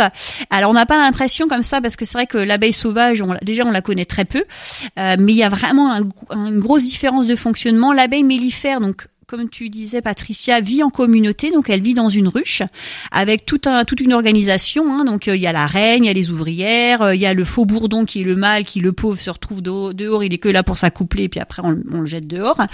Euh, elles font un, un- un travail donc de faire le miel, euh, le pollen. Pourquoi le pauvre? Euh, bon oui ou pas le pauvre, hein, mais euh, voilà, il est mis dehors. Hein, il a fait son boulot, on n'en veut Ah, pas voilà. trop dedans. Donc euh, voilà, elles font le miel, elles font le pollen, enfin tous les produits de la ruche qu'on connaît, hein, qu'on consomme euh, et qui sont bons à consommer. Et donc elles vivent dans un habitat commun, Ouais. donc elles vivent Mhm. vraiment en société. L'abeille de- sauvage, quant à elle, vit parce que le deuxième nom de l'abeille sauvage c'est solitaire. Donc elle vit vraiment seule, elle vit vraiment de manière très individuelle. Euh, elles ne vivent pas dans une ruche. Euh, Leurs espaces de vie c'est vraiment le sol. Certaines vivent dans la terre, certaines vivent dans le sable, certaines vivent dans les charpentes.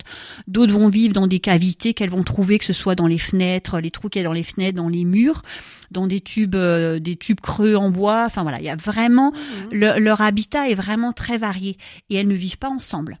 Donc le seul point de contact, c'est qu'elles s'autorisent, elles s'autorisent autour l'une autour de, de l'autre, mais elles ne vivent pas dans le même environnement et chacun fait son son nid et elles, Elles ont elles ne chacune partagent leur pas leur espace. Petite quoi. maison. Entre guillemets, oui. À leur deux ou petite, trois leur seulement petit habitat chacune. Donc elles se elles se partagent pas l'espace quoi. La femelle avec le bourdon et puis c'est tout, ça s'arrête. Alors le bourdon c'est une des espèces des abeilles sauvages, mais la femelle va s'accoupler avec le mâle et le mâle en fait va, va disparaître après l'accouplement. Donc le rôle du mâle c'est vraiment uniquement là pour pour euh, les générations futures, donc l'accouplement et ensuite il meurt. Donc euh, voilà.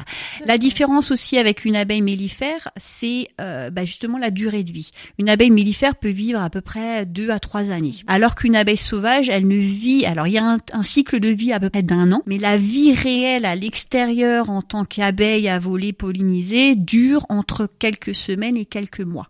Donc Oh, c'est très ça très va. éphémère, c'est très très court, c'est très rapide, et donc on- on- il y a une génération par an qui d'abeilles sauvages. D'accord. Donc c'est vraiment une vie euh, très Ah courte. Donc ça c'est aussi une des grosses euh, Différence différences, entre euh, les deux. ouais. Et le restant de la vie, c'est quoi? C'est une larve? Alors euh, en fait il y a plusieurs stades. Euh, donc le, le stade larvaire c'en est un, mais il y a voilà il y a plusieurs stades. Il y a à peu près euh, il y a, il y a le premier stade c'est le, le stade de d'œuf, ensuite euh, larve, ensuite poupe. Poupe c'est vraiment la larve qui commence déjà à avoir des éléments de ressemblance, donc des organes qui commencent à se construire, qui ressemblent à l'abeille finale. Mhm. Ensuite, elle est au stade adulte, mais dans un cocon, donc en hibernation entre guillemets. Donc, elle, elle passe son hiver dans un cocon en stade adulte, mais ne Mhm. sort pas.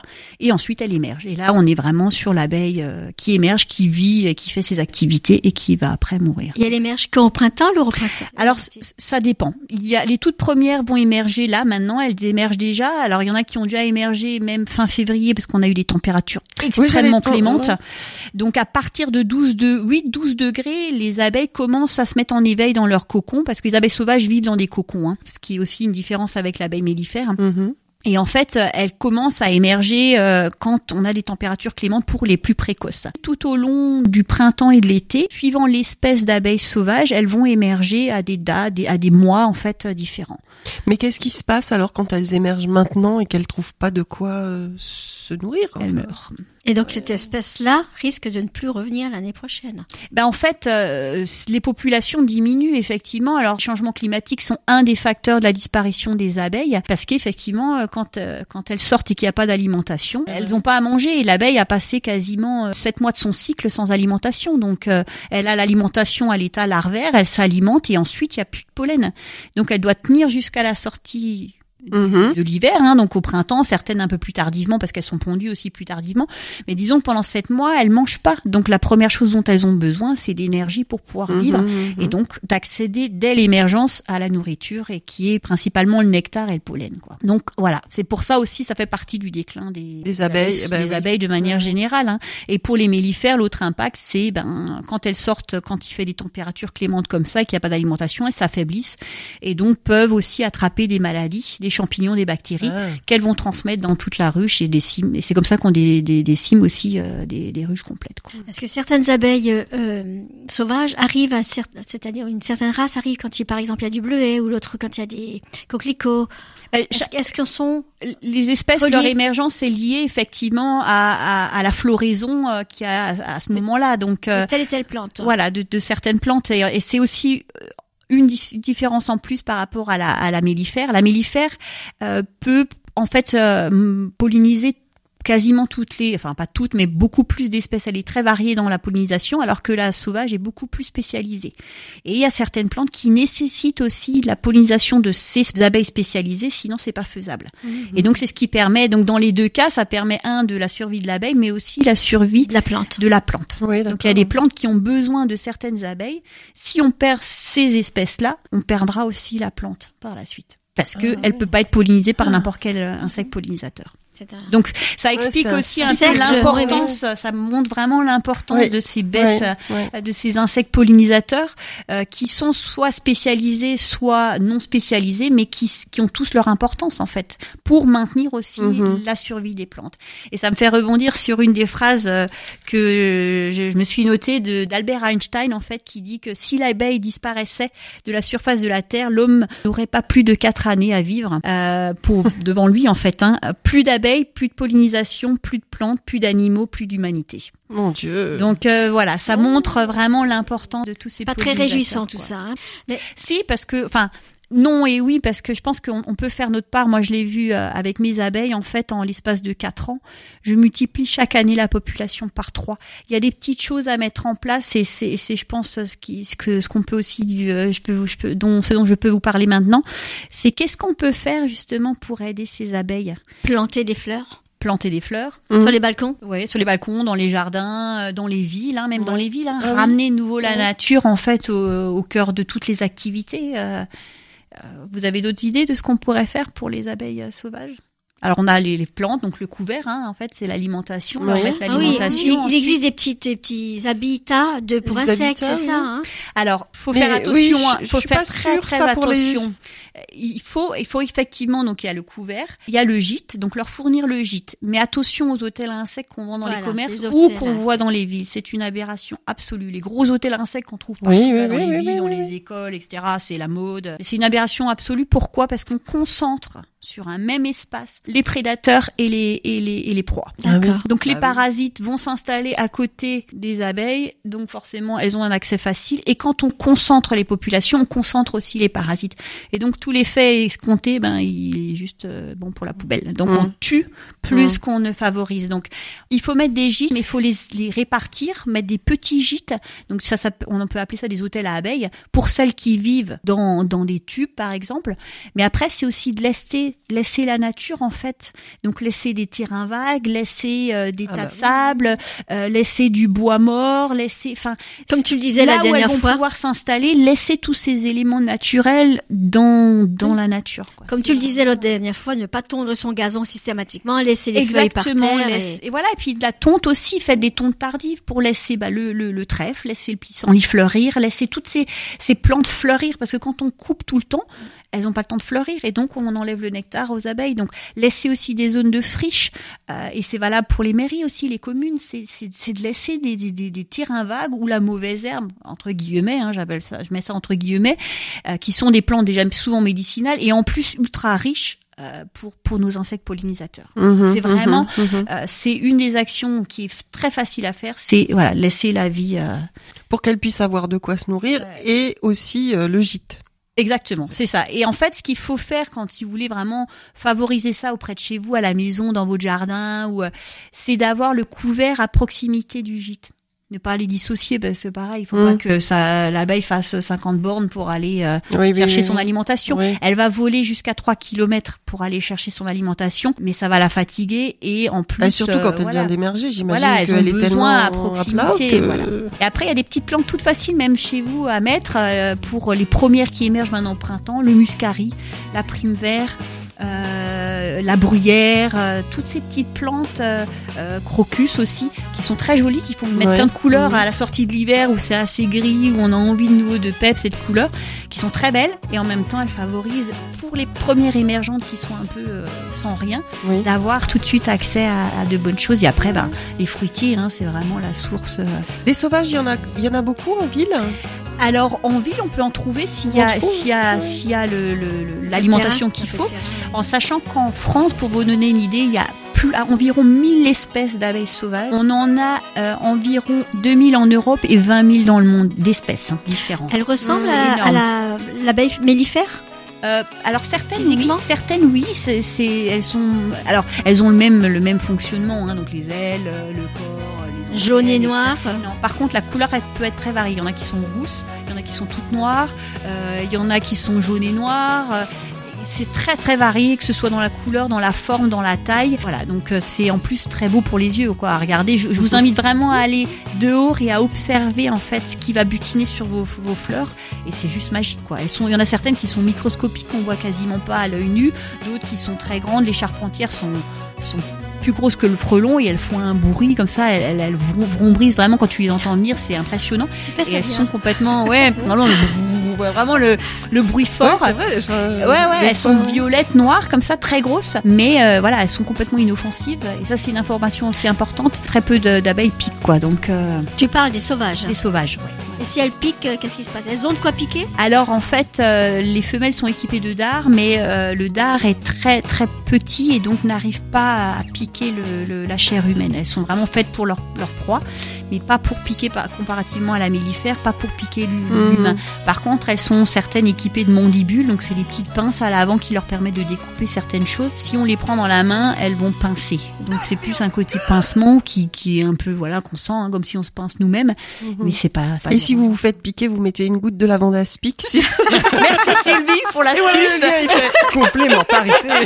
eh ben merci beaucoup Marie pour euh, cette belle découverte autour de l'univers des abeilles sauvages. Euh, c'est vrai que toi tu es beaucoup sur les abeilles sauvages. Hein. Tu avais dit dans la chronique que tu en as toi-même. Hein. C'est ça Oui, des abeilles ça, sauvages. c'est hein. ça, ouais. Je- je- J'essaye de faire ma part et de les aider à, à- à se repeupler un petit peu. Cohabite bien avec les abeilles mellifères. Complètement, oui, oui, avec tout, tout insecte en fait. Hein, elles sont habituées dans le dans la nature à, à cohabiter en fait. Hein, c'est aucun sans aucun souci. Et euh, tu, tu connais déjà le, le thème de ta prochaine chronique euh, Quel animaux tu vas encore nous parler après, après les abeilles sauvages, non? Non, pas encore. Ah, ah, ce serait une Je me laisse le temps de la Ah, on réflexion. pas Ce sera suivant l'envie du moment, euh, suivant peut-être aussi l'actualité, ce qui se passe dans le ouais. monde. euh, voilà, donc je verrai. Mais en tout cas, c'est vrai que les chiffres que tu avais donnés tout à l'heure font particulièrement réfléchir. Ouais. euh, quand même et c'est vrai que c'est utile de s'en rendre compte et de se faire une idée de la catastrophe que ça pourrait être si jamais par malheur les abeilles disparaissent un jour ou l'autre. Merci beaucoup Marie pour cette belle Merci. bulle d'air frais. Dans Marie. quelques instants, ce sera au tour de notre invité dans la rubrique Le bonheur de recevoir. Nous avons tous et toutes le bonheur de recevoir Audrey Fogbor autour des soins énergétiques et relaxation sonore. On fait une dernière pause et on se retrouve juste après pour accueillir notre invité. À tout de suite.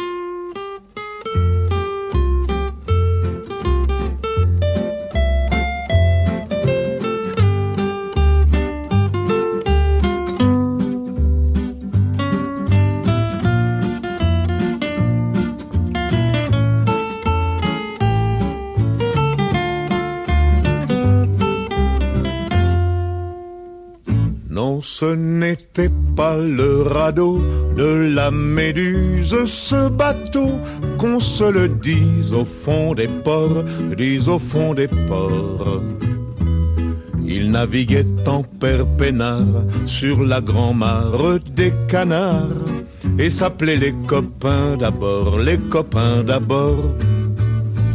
Ces fluctuates nec mergiture, c'était pas de la littérature, n'en déplaise aux jeteurs de sorts, aux jeteurs de sorts. Son capitaine et ses matelots n'étaient pas des enfants de salauds, mais des amis franco de port, des copains d'abord.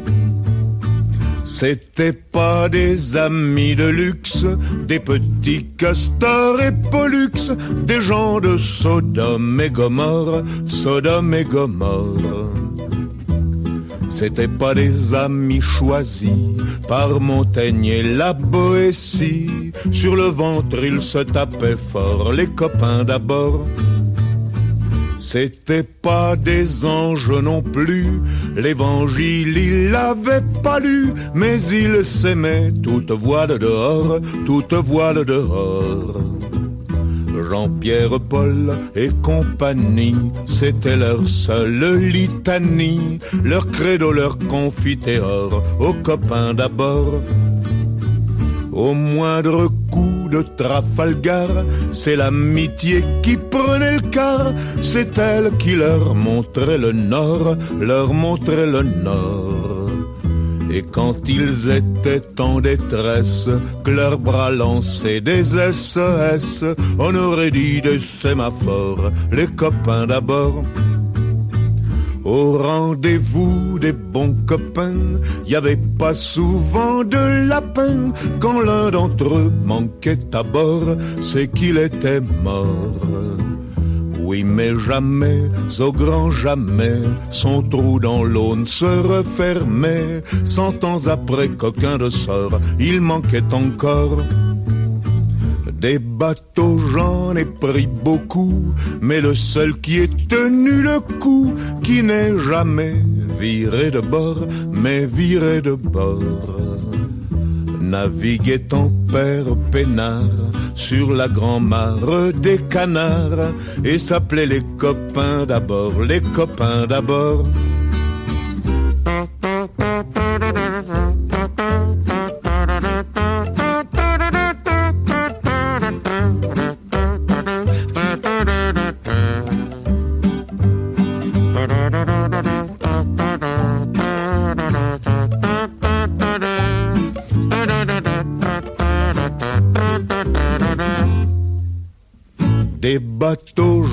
Pris beaucoup, mais le seul qui ait tenu le coup, qui n'est jamais viré de bord, mais viré de bord.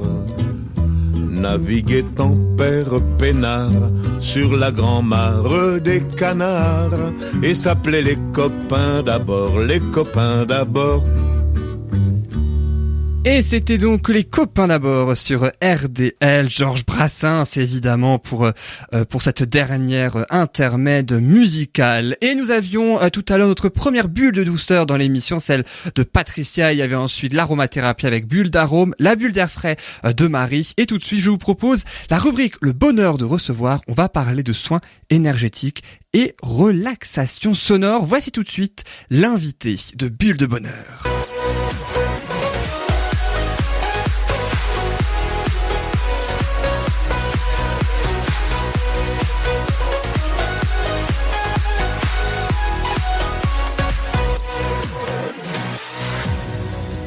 Et notre invité, c'est donc Audrey Fockbor autour des soins énergétiques et de la relaxation sonore. Audrey Fockbor, bonjour. Bonjour.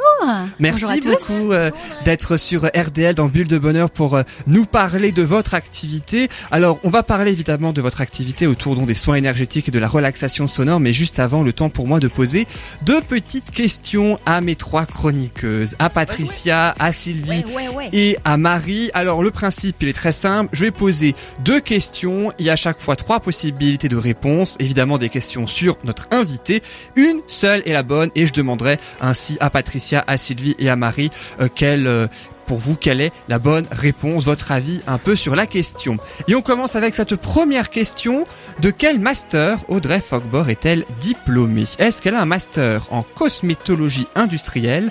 Est-ce qu'elle a un master en chimie? Ou est-ce qu'elle a un master en sciences cliniques en soins paramédicaux? Une chance sur trois, à votre avis, qu'est-ce que elle a comme master? Cosmétologie industrielle, master en chimie ou master en sciences cliniques en soins paramédicaux? Patricia, tu as peut-être une idée? La troisième. La troisième, tu dirais Sylvie Moi, je dirais en cosmétologie Industrielle industrielle.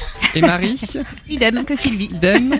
Et c'est notre invité Audrey Fogbor en personne qui va ainsi nous donner la réponse. Quel master avez-vous fait Audrey? Eh bien, c'est la réponse 1, un master en cosmétologie industrielle qui est venu compléter euh, mon diplôme de pharmacien. Vous avez aussi un doctorat en pharmacie. hein, voilà, ça c'est exactement ça. ouais. C'est assez éloigné des soins énergétiques euh, de premier abord, non? Tout à fait. En fait, j'ai un parcours atypique.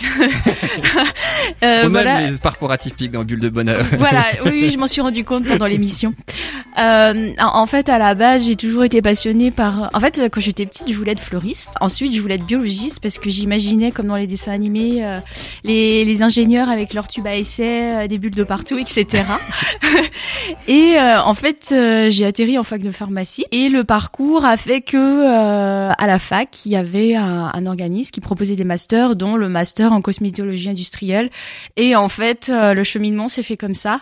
J'ai fait en fait pharmacie filière industrie et ensuite je, je me suis spécialisée en cosmétologie industrielle. J'ai travaillé pendant cinq ans et demi en industrie pharmaceutique et cosmétique. Puis j'ai fait euh, une reconversion pour être dans un domaine euh, complètement différent aujourd'hui, donc le domaine euh, énergétique. Donc je fais une formation de deux ans pour être euh, thérapeute énergéticienne et sonothérapeute.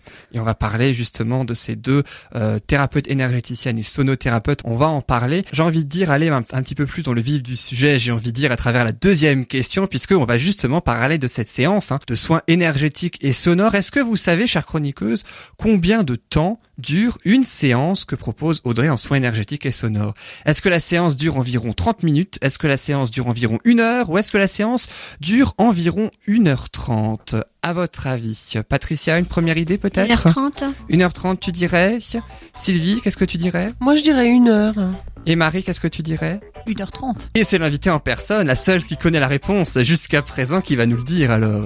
Marie a triché parce qu'elle connaît. J'ai déjà fait. J'ai déjà fait avec Voilà, Audrey. elle a expérimenté voilà. déjà. Alors, il y a deux réponses possibles, on va dire ça comme ça. Une heure était juste aussi. Alors, une heure, ça va être en soins individuels. Je vais, je vais prendre une heure. Mais euh, pour les soins de groupe, les soins sonores de groupe, ça va être une heure et demie. Donc, il y avait en fait un Donc, petit piège. Voilà. Il y avait deux chances sur trois. voilà, c'est fait. ça. Donc, tout J'ai a- trompé tout le monde. Tout le monde a bon. Exactement. Tout le monde a bon. Et dans quasiment les deux questions d'ailleurs. Du coup, est-ce que ce- c'est quoi les soins énergétiques et sonores que vous que vous proposez à travers ces séances? Alors, le soin énergétique va toujours être en séance individuelle. Je peux pas faire de, de séance de groupe. Euh, je pense que Patricia, tu, tu sais ce que Tout à c'est. voilà, ça serait trop fort d'un point de vue énergétique et on ne peut pas régler plusieurs problématiques en même temps. On n'a que deux mains à poser sur les gens. hein. Voilà, ce qui est déjà beaucoup. Donc ça sera toujours euh, en individuel. Donc le soin énergétique, euh, je ne touche jamais la personne, les mains restent à distance du corps, et ça va être en fait un travail de réharmonisation globale au niveau de l'énergie. Donc en fait, euh, quand on a des blocages, euh, des douleurs physiques ou une charge émotionnelle qu'on garde en soi, ça met un frein au niveau de la circulation de l'énergie au niveau du corps. Donc là, on va le sentir. Donc en fait, le soin va aider à débloquer euh, ce qui ce qui freine euh, la circulation de l'énergie, aider à la personne à comprendre d'où ça vient. Et en fait, c'est un travail à deux qu'on va faire pour accompagner la personne dans la compréhension de ses problématiques. Il va y avoir aussi un travail sur le réalignement des chakras, les liens, les mémoires cellulaires. C'est vraiment un travail global. Pour le soin sonore, je vais utiliser différents instruments de musique euh, qui sont basés sur des vibrations. Et en fait, c'est l'effet des vibrations sur le corps qui vont faire comme un, on appelle ça un massage euh, sonore et même un massage cellulaire. Euh, notre corps étant constitué en majorité d'eau, les vibrations vont mettre en vibration toutes les cellules du corps et en fait, on, ça va nous permettre de lâcher prise et de ressentir vraiment un état de, de profond bien-être. Après, au-delà de ça, il y a d'abord l'état de relaxation et après, on, on peut aller très loin dans le voyage pendant un soin sonore, que ce soit en individuel ou en groupe d'ailleurs, puisque euh, plus on lâche prise, plus on va rentrer dans le son et les vibrations, plus on rentre à l'intérieur de nous-mêmes. et on peut voyager. Alors certaines personnes voyagent euh, en dehors de la pièce, si je puis dire comme ça, visuellement. euh, Il y en a qui rêvent et il y en a qui, qui font des voyages un peu plus énergétiques. Voilà. Après, pendant un soin sonore, on- des personnes ont des libérations de douleurs physiques, c'est-à-dire qu'elles viennent pendant avant une séance, elles ont mal au dos et elles repartent, elles ont plus mal au dos. Et inversement, en l'ayant pratiqué, ça peut aussi, euh, parce que c'est des points de travail en fait. À certains endroits, moi je l'ai vécu. Hein, le lendemain, euh, j'étais, euh, j'avais Cassé. des douleurs un peu partout. Et en fait, c'était le temps que tout le corps réapprenne, en fait, se réharmonise euh, et que rééquilibre les énergies. Donc j'avais deux trois jours où euh, j'étais pas bien. Et même pendant le massage, il y a eu des, enfin, de, voilà, pendant la, la- la- la séance, euh, il y a des énergies aussi qui font que par moments t'as envie de pleurer, d'autres t'as envie de rire. Et en fait, c'est assez particulier. Euh, C'est ça. En fait, ce qu'il y a à faire, le plus simple, c'est de accueillir ce qui se passe. Voilà, si vous avez envie de pleurer, pleurer, c'est autorisé. Alors, il y en a qui s'endorment, il y en a qui ronflent. Carrément. C'est autorisé. Ah oui, oui. oui. Alors, c'est sûr, ça perturbe le voisin ou la voisine. Ça, on peut rien faire, malheureusement, mais c'est que la personne est vraiment détendue. Oui, bah oui, oui, oui, c'est que ça fonctionne bien du coup. en fait, Exactement. Oui, voilà, on peut Voilà, appeler c'est ça une forme de compliment. donc. Pour les voisins, c'est pas forcément un compliment. mais euh, voilà, la scène. Mais ce que disait Marie, voilà, le, le fait qu'on puisse avoir des douleurs physiques le lendemain, c'est tout à fait normal et c'est tout à fait positif. Il faut surtout pas avoir peur. C'est justement qu'il y a un travail énergétique qui se fait, comme l'expliquait très bien Marie. C'est un réalignement énergétique qui se passe au niveau du corps. Le corps, euh, voilà, réagit aux vibrations et donc tout se remet en place correctement. Et c'est qu'il y a un nœud énergétique ou une charge émotionnelle qui est en train de partir. Donc c'est plutôt euh, positif. Et toi, Marie, donc, tu as dit que tu avais expérimenté ça. hein, c'est ça, ce que propose Audrey, donc. Hein. Avec grand plaisir. Je vous invite à y aller. Oui. Non, c'est un bienfait vraiment. euh, On rentre de là, on est on est détendu avec, comme je disais avant, un petit une petite expérience le lendemain et le surlendemain. Mais euh, voilà, que, comme disait Audrey, il faut l'accueillir. Ça fait partie du, du cheminement pour après un, un bienfait vraiment total. Donc euh, voilà, je vous invite vraiment à l'expérimenter. Ça vaut le coup. C'est un beau voyage et euh, c'est aussi de belles rencontres euh, à ce moment-là. Merci Marie. Avec plaisir.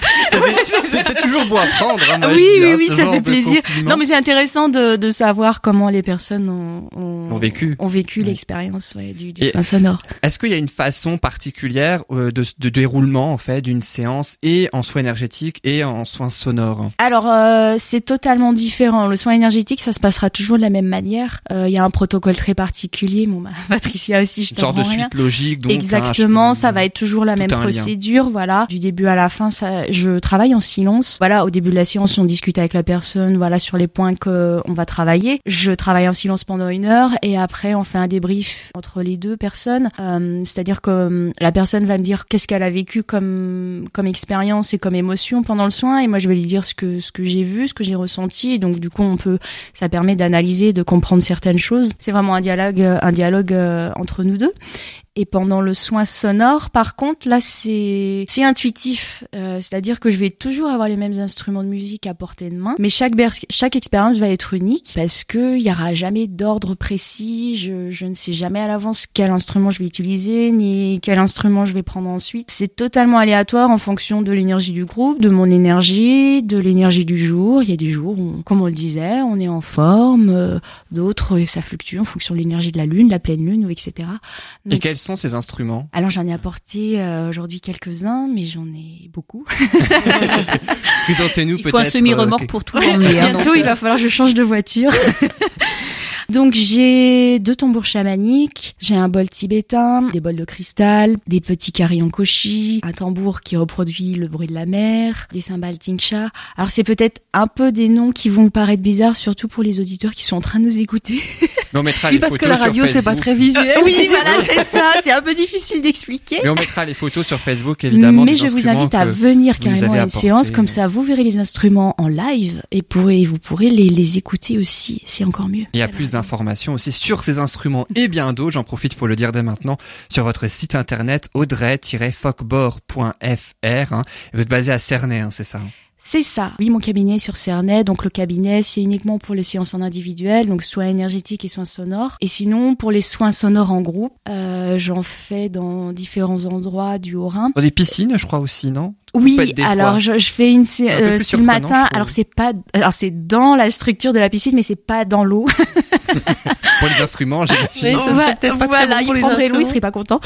Donc à la piscine de Village Neuf, à Eschentzwiller, à Cernay et à Auderen. Oui, euh, toutes les informations sont sur mon site internet. Sur le site, oui. Et, et combien de séances sont nécessaires pour atteindre l'objectif que la personne veut justement euh, atteindre si Alors là, je peux. En fonction des personnes. On peut, voilà, c'est en fonction Toujours des difficile personnes. de répondre à cette question. hein. Exactement. On voudrait tous euh, qu'en une séance tout soit réglé. Seulement, euh, C'est pas possible. C'est pas possible. Et l'alignement énergétique, c'est un travail de toute une vie.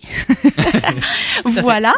Euh, donc, euh, en fonction de la problématique, ça, ça peut être euh, trois ou cinq séances ou plus. Tout dépend aussi de comment la personne réagit, comment elle intègre euh, ce qui s'est passé pendant le soin. Il faut savoir que quand on fait une séance, c'est comme une couche d'oignon. On va agir sur quelque chose et après, il y a d'autres problématiques qui vont remonter en surface, qui est tout à fait normal. À partir du moment où on travaille sur quelque chose, ça va faire ressortir d'autres choses en surface. Et donc, euh, c'est un travail sur le long terme. Euh, mais c'est un travail d'équipe, déjà, entre le thérapeute et la personne. À partir du moment où déjà la personne a envie de se prendre en main et qu'elle prend rendez-vous, un travail est déjà fait. Et vous, propo- vous proposez, j'ai vu aussi euh, sur votre site hein, que je suis allé visiter, audrey-focbor.fr, il y a souvent le mot approche holistique. Oui, tout à fait. Alors qu'est-ce que c'est cette approche holistique? Qu'est-ce que ce mot bizarre?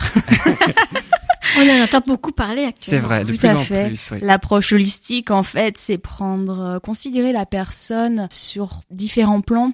En fait, la prendre en, en compte dans sa globalité, non seulement le l'aspect physique, mais l'aspect énergétique, spirituel, mental, etc. On a une enveloppe physique, donc on la connaît tous, c'est notre corps qu'on peut toucher. Mais autour de nous, on a des, des couches, différentes couches subtiles. C'est là-dessus qu'on va travailler euh, pendant un soin énergétique. Donc, quand on a une problématique, quelque chose qui grince, un coin, un pardon, un grain de sable, ça va d'abord être au niveau subtil, au niveau énergétique, et ensuite ça va se répercuter au niveau physique. Donc c'est à partir de là qu'on va avoir un symptôme, une douleur euh, physique. Quand ça s'aggrave, c'est une maladie, mais en fait c'est juste le corps qui nous signale que quelque chose ne va pas. Je pense qu'en aromathérapie ou même en, en, en sophro, euh, c'est la même écouter chose. son corps. Exactement. Quand Il on faut le connaître et il faut savoir écouter aussi ce qu'il nous dit. tout à fait. Et mal a dit, c'est le mal qui a dit. Donc euh, C'est vrai qu'avec les plantes aussi, on fait cette approche holistique où on touche Oui, tout, quoi. Enfin, c'est ouais. le, psychologique, c'est le corps. Exactement. c'est- Voilà, c'est pas seulement la maladie en tant que telle, mais tout ce qui englobe. euh, C'est ça. Donc l'approche On est dans holistique, une belle époque où, hein, grâce aux plantes, grâce aux huiles essentielles, grâce au son, grâce au, à la sophro, à toutes ces, toutes les c'est ça. méthodes qui existent actuellement, on arrive à guérir, à aider la personne. Voilà, c'est ça. On a différents outils à portée de main et c'est ça qui est magique, des médecines euh, douces, alternatives. Alors, par contre, on ne dit pas guérir. Juste une petite précision. Oui, tu as Voilà, on n'est pas dans le domaine médical. Voilà, ça soulage, on accompagne, mais comme euh, voilà, on le répète depuis le début de l'émission, ça ne substitue, ça ne substitue. Oula, là, j'arrive plus à parler. Ça ne se substitue pas à un Ça ne traitement se médical. substitue pas à un J'ai traitement l'habitude de le médical. dire, hein, Merci pour l'aide.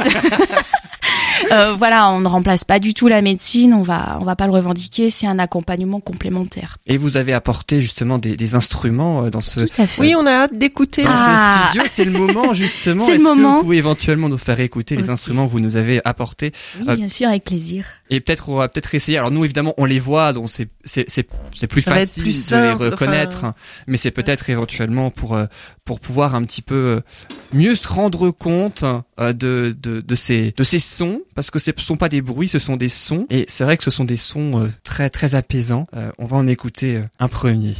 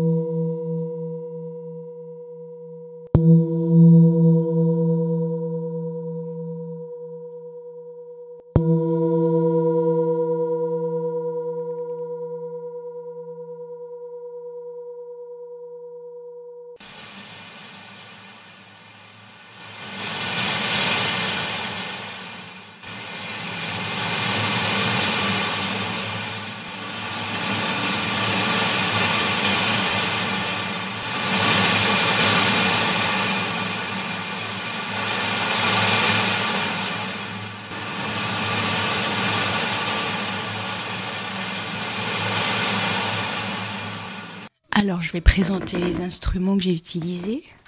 Donc, au début, il y a eu trois petits tintements de cymbales Tingsha. Ensuite, j'ai utilisé le tambour chamanique. Ensuite, le bol tibétain. Et pour finir, vous avez reconnu le bruit de L'océan. l'océan, la mer. C'est vrai que ça On nous- avait l'impression qu'il y avait des vagues. Voilà. Ouais, c'est très fidèle, hein, très très fidèle à, à la, à la mer, c'est assez impressionnant, hein, quoi. surtout en studio comme Oui, ça. on s'en rend dans pas compte. Je sais pas quel rendu ça a fait. euh. Et ça permet justement aux, audi- aux auditeurs de, de mieux se rendre compte, de mieux s'imprégner aussi des sons que vous proposez lors de euh, ces séances de sonothérapie. Et c'est donc ça qui permet un petit peu de détendre le corps, c'est ça, hein, et Oui, qui nous ça, oui. fait peut-être avoir certaines émotions, j'ai envie de dire, ou certaines choses. Oui, tout à fait. Oui. En tout cas, nous, on est bien détendus. Ouais, on est détendu, tu es détendu. Voilà, ça, ça, Heureusement, c'est la fin de l'émission. ça a duré quelques minutes, c'est sûr. euh, voilà, un soin sonore, ça va durer une heure et demie. Euh, effectivement, les vibrations vont permettre au mental de décrocher. Euh, ça permet de vider l'esprit, on ne pense plus à rien, de, de lâcher prise vraiment, d'être totalement dé- détendu au niveau physique et mental, et euh, voilà, de, de voyager euh, très très loin.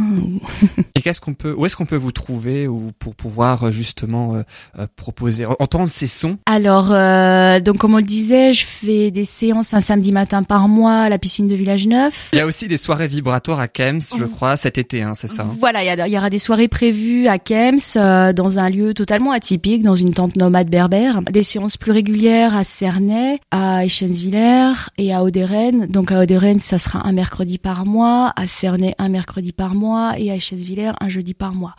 J'ai tout récemment ouvert aussi un créneau spécial pour les seniors l'après-midi et pour euh, tout ce qui est autour de la périnatalité, donc les femmes enceintes et les jeunes parents accompagnés de leur enfant jusqu'à 3 ans, parce qu'il y a un lien très intéressant à faire entre le son, les enfants, euh, puisqu'ils ont un, un- ils sont très éveillés aux vibrations, notamment le bol tibétain, ils adorent ça. Donc voilà, les créneaux seniors et périnatalité, parents-enfants, ça sera sur Cernay et Châtellerault, mais vous pouvez retrouver toutes les infos sur mon site internet et ma page Facebook. Audrey-fogbord.fr hein, pour la, le site internet et la page Facebook, c'est Audrey pour une libération de son véritable soi et les soirées vibratoires à Kems. hein, je peux citer les dates, les, Tout à fait. les dates prévues cet été, ce sera le 21 juin, ce sera le 1er août et après euh, l'été, il y aura aussi le 21 septembre et le 1er novembre. Et ces quatre dates, en plus, ça sera sur des thématiques très particulières. Je ne les dévoile pas encore, ça sera la petite surprise qui sera dévoilée au fur et à mesure de l'été.